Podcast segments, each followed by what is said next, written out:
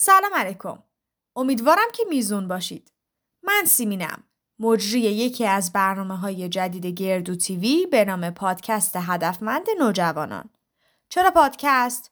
چون برنامه‌های صوتی توی زمانی که ما الان زندگی می‌کنیم یکی از ابزارهای خیلی کارآمده. چرا هدفمند؟ چون هر مجموعه پادکست به یکی از مفاهیم بنیادین و اساسی که برای هدفمند زندگی کردن ما بهش احتیاج داریم میپردازه. چرا نوجوانان؟ چون نوجوانی دقیقاً سنیه که ما باید به این مفاهیم فکر کنیم تا بتونیم تصمیمای مهم زندگیمون رو بر اساس همین مفاهیم بگیریم.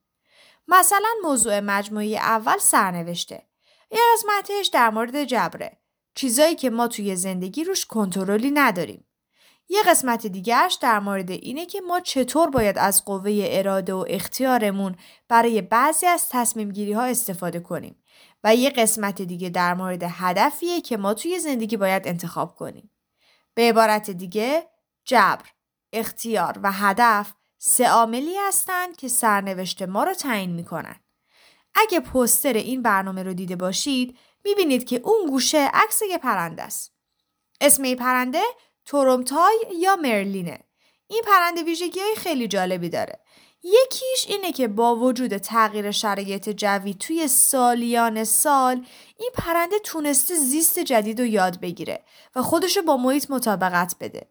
یکی دیگه از ویژگی‌های دیگه‌اش اینه که تورمتای‌های نوجوان با کمک همدیگه شکار میکنن. برای ما هم همینه.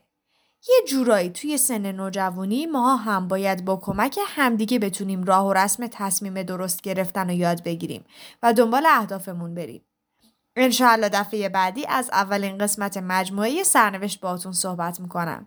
خوب و خوش باشید.